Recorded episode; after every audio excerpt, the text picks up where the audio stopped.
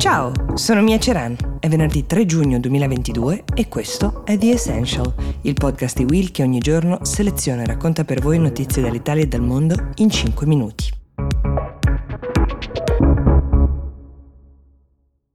This episode is brought to you by Shopify. Forget the frustration of picking commerce platforms when you switch your business to Shopify, the global commerce platform that supercharges your selling wherever you sell. With Shopify, you'll harness the same intuitive features, trusted apps, and powerful analytics used by the world's leading brands. Sign up today for your $1 per month trial period at shopify.com slash tech, all lowercase. That's shopify.com slash tech. C'è stato qualcosa di paragonabile ad un terremoto nell'industria tech nelle ultime ore. Sheryl Sandberg, Chief Operating Officer di Facebook fino a qualche giorno fa e personaggio chiave nell'azienda per 14 anni, ha lasciato Meta. Lo ha annunciato, neanche a dirlo, con un post su Facebook, dicendo che quando è entrata, prima di entrare in Facebook lavorava in Google, quando conobbe un giovanissimo Mark Zuckerberg agli albori di questa sua avventura, sperava di rimanere in questa azienda per almeno 5 anni e invece la sua cavalcata è durata 14 Chiesi a Mark tre cose, ha scritto in questo post. La prima era di poter essere seduti vicini, l'altra di avere un incontro a settimana in cui fossimo io e lui e infine di avere un feedback onesto e schietto. Ad oggi Mark ha mantenuto queste tre promesse. Sheryl Sandberg è stata un pilastro per Facebook, non è un caso che dopo l'annuncio delle sue dimissioni il titolo Meta abbia perso in borsa il 4%. È stata la persona che ha sviluppato sostanzialmente il modello di business fondato sulla pubblicità.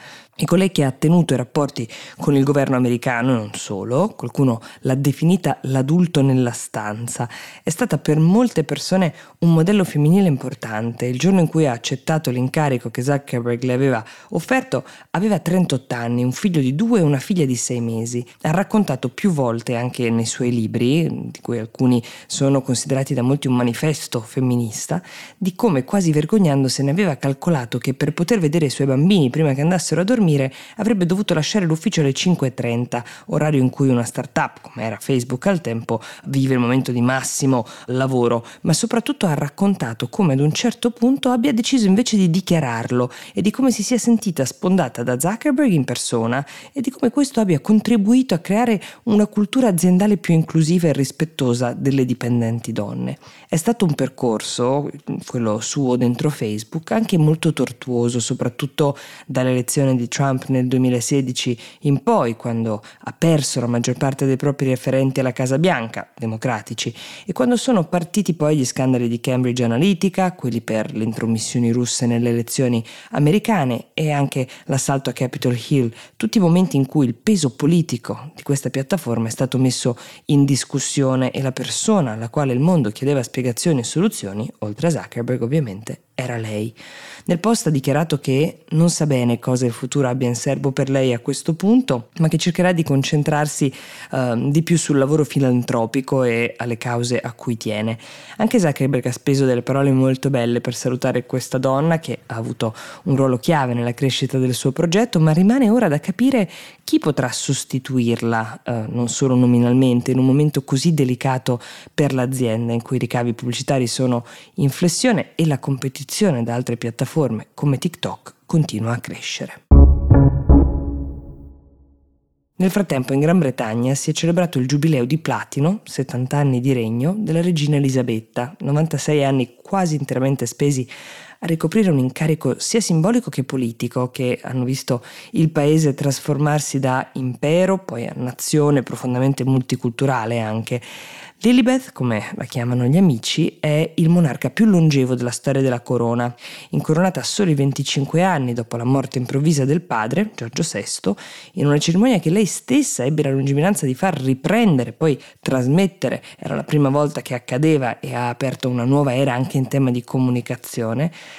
dichiarò in quell'occasione che avrebbe dedicato la propria vita al servizio dei suoi sudditi e non si può dire che così non sia stato. Il primo di un lungo elenco di capi di Stato con cui avrebbe poi avuto a che fare fu Winston Churchill, ma ha anche conosciuto tutti i presidenti americani incaricati durante il suo regno. Ha attraversato bufere politiche e anche familiari. Pensate solo, ad esempio, che negli anni 90 tre dei suoi figli divorziarono, una pratica abbastanza inusuale nella famiglia reale. Nel 97 visse in un ruolo non semplice il lutto della principessa più amata di tutte, Lady Diana. Nel corso degli anni ha saputo riconquistare la fiducia dei sudditi e il gradimento, 82% secondo gli ultimi sondaggi, qualcosa di inarrivabile per qualunque politico. Se a noi la famiglia reale può sembrare a volte un folcloristico insieme di personaggi e anche una piccola fabbrica di gossip, per Elizabeth ogni matrimonio, ogni divorzio, ogni separazione sono questioni politiche da gestire, oltre a quelle politiche vere. Pensate alla separazione di Harry e Meghan, che ieri però erano presenti alla celebrazione, un altro indizio della capacità di raccogliere tutti intorno a sé di questa regina. Pensate però anche allo scandalo che ha travolto il suo figlio prediletto, Andrew, amico di personaggi discussi come Jeffrey Epstein, con questa abitudine di frequentare ragazze minorenni. Andrew alla celebrazione non c'era, ma la ragione è che era positivo al Covid. Non è stato un lavoro sempre facile quello di questa regina, che però ha saputo stringere intorno alla propria figura i sudditi che senza dubbio, nella stragrande maggioranza, la amano e dopo 70 anni di regno, con i suoi 96 anni di vita, un po' la festeggiano e un po' già la rimpiangono. The Essential per oggi si ferma qui, io vi ricordo che nella puntata del sabato potete mandarci le vostre richieste, le vostre domande a essential-willmedia.it, con questo vi do appuntamento a domani, buona giornata.